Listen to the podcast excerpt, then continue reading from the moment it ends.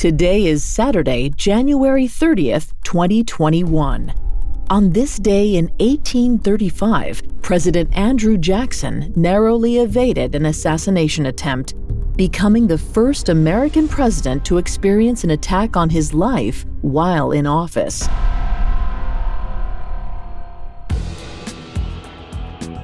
Welcome to Today in True Crime, a Spotify original from Parcast. Today we're covering the attempted murder of President Andrew Jackson. During the attack, Jackson was shot at with two separate guns and still somehow escaped unscathed.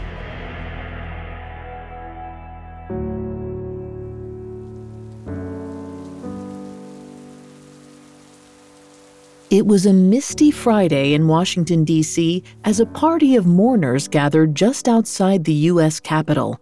They were there to attend the funeral of the late South Carolina Representative Warren R. Davis. Among them was 67 year old Andrew Jackson, who was serving his second term as President of the United States.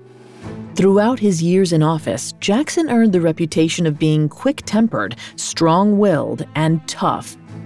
His status as a war hero and general cynicism about big government may have solidified this perception. Regardless, he wasn't one to be challenged, even in his old age. But at the funeral of a U.S. representative, Jackson didn't expect to put his intimidating persona to use.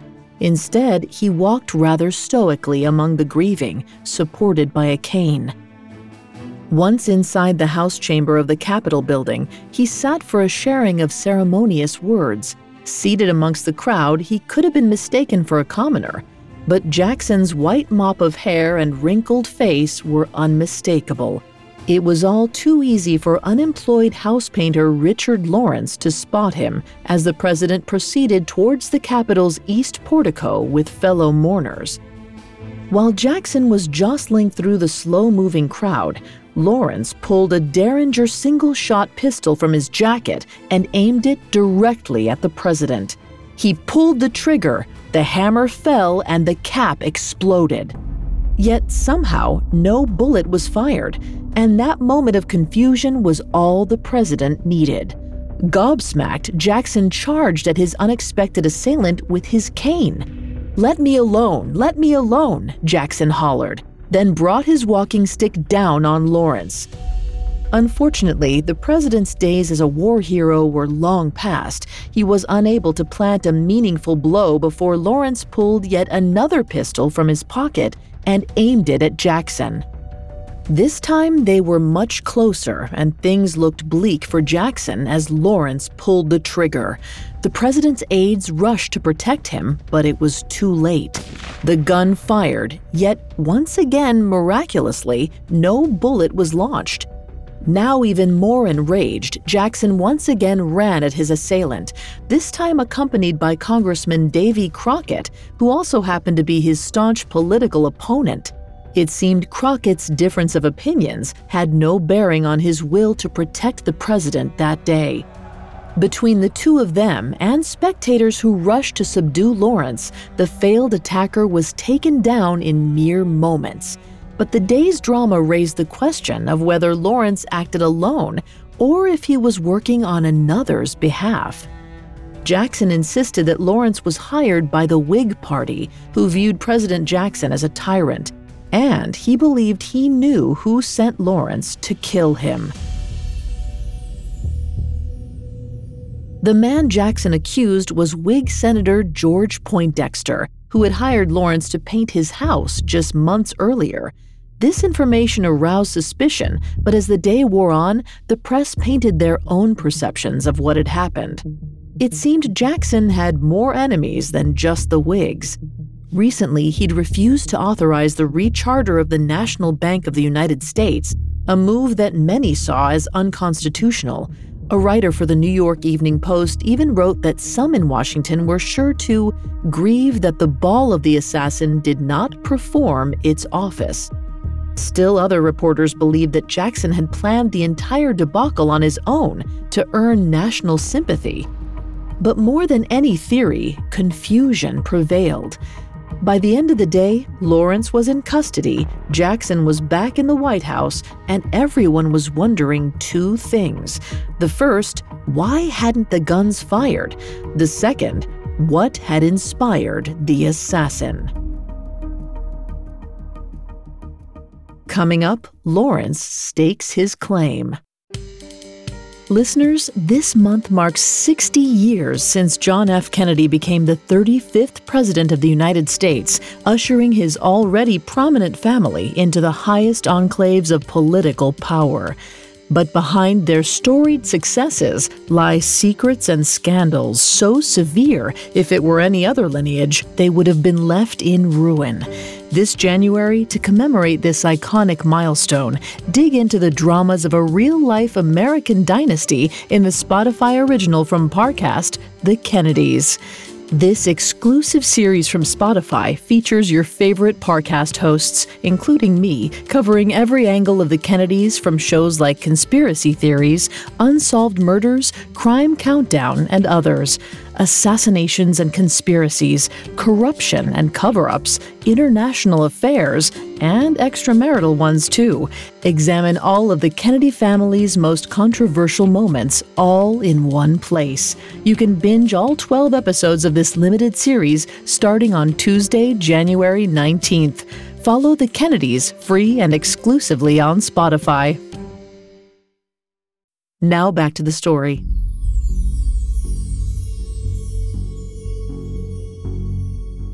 The failed assassination attempt of Andrew Jackson on January 30, 1835, shook the nation, as many rushed to speculate on what had motivated his assailant. But while there were many colorful theories about why Richard Lawrence acted, the most plausible was that the man had become a nutcase. Just three years earlier, he decided to abandon his house painting job to move to England. When his siblings asked for details of his plan, Lawrence vaguely responded that he needed to escape the States. Lawrence also frequently had conversations with himself, berated those who took pity on him, and took to wearing fancy clothing. This may have been because around this time, children in his neighborhood began calling him King Richard, a title he delighted in.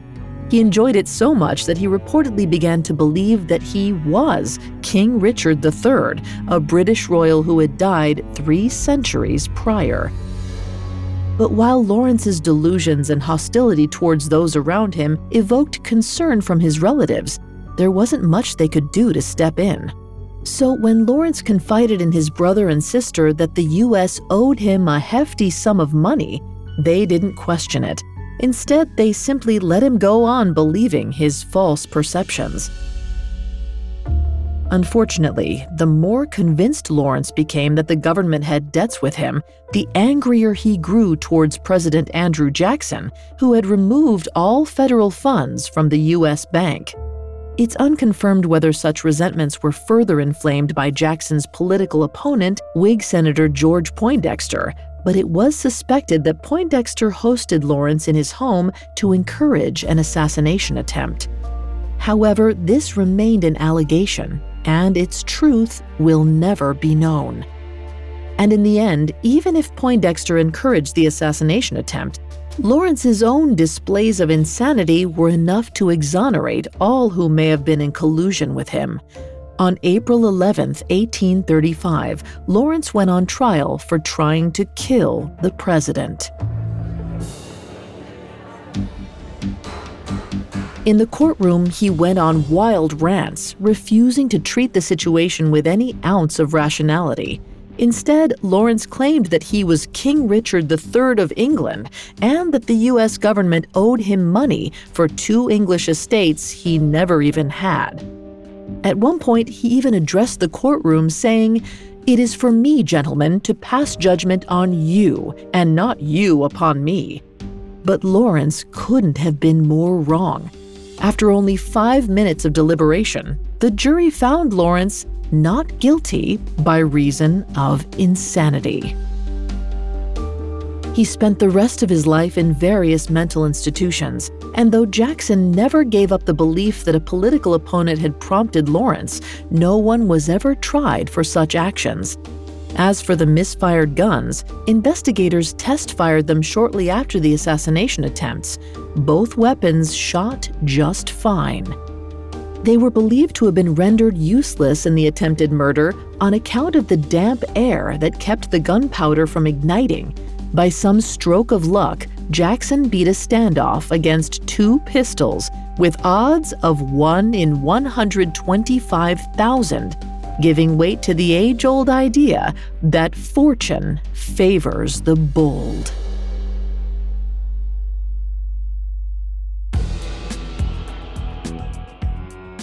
Thanks for listening to Today in True Crime. I'm Vanessa Richardson. For more stories like this one, check out the Spotify original from Parcast, Assassinations. Today in True Crime is a Spotify original from Parcast. You can find more episodes of Today in True Crime and all other Spotify originals from Parcast for free on Spotify. We'll be back with a brand new episode tomorrow in True Crime. Today in True Crime is a Spotify original from Parcast. It is executive produced by Max Cutler, sound design by Michael Motion, with production assistance by Ron Shapiro, Carly Madden, and Bruce Katovich. This episode of Today in True Crime was written by Lauren DeLille, with writing assistance by Alex Benedon and fact checking by Cheyenne Lopez. I'm Vanessa Richardson.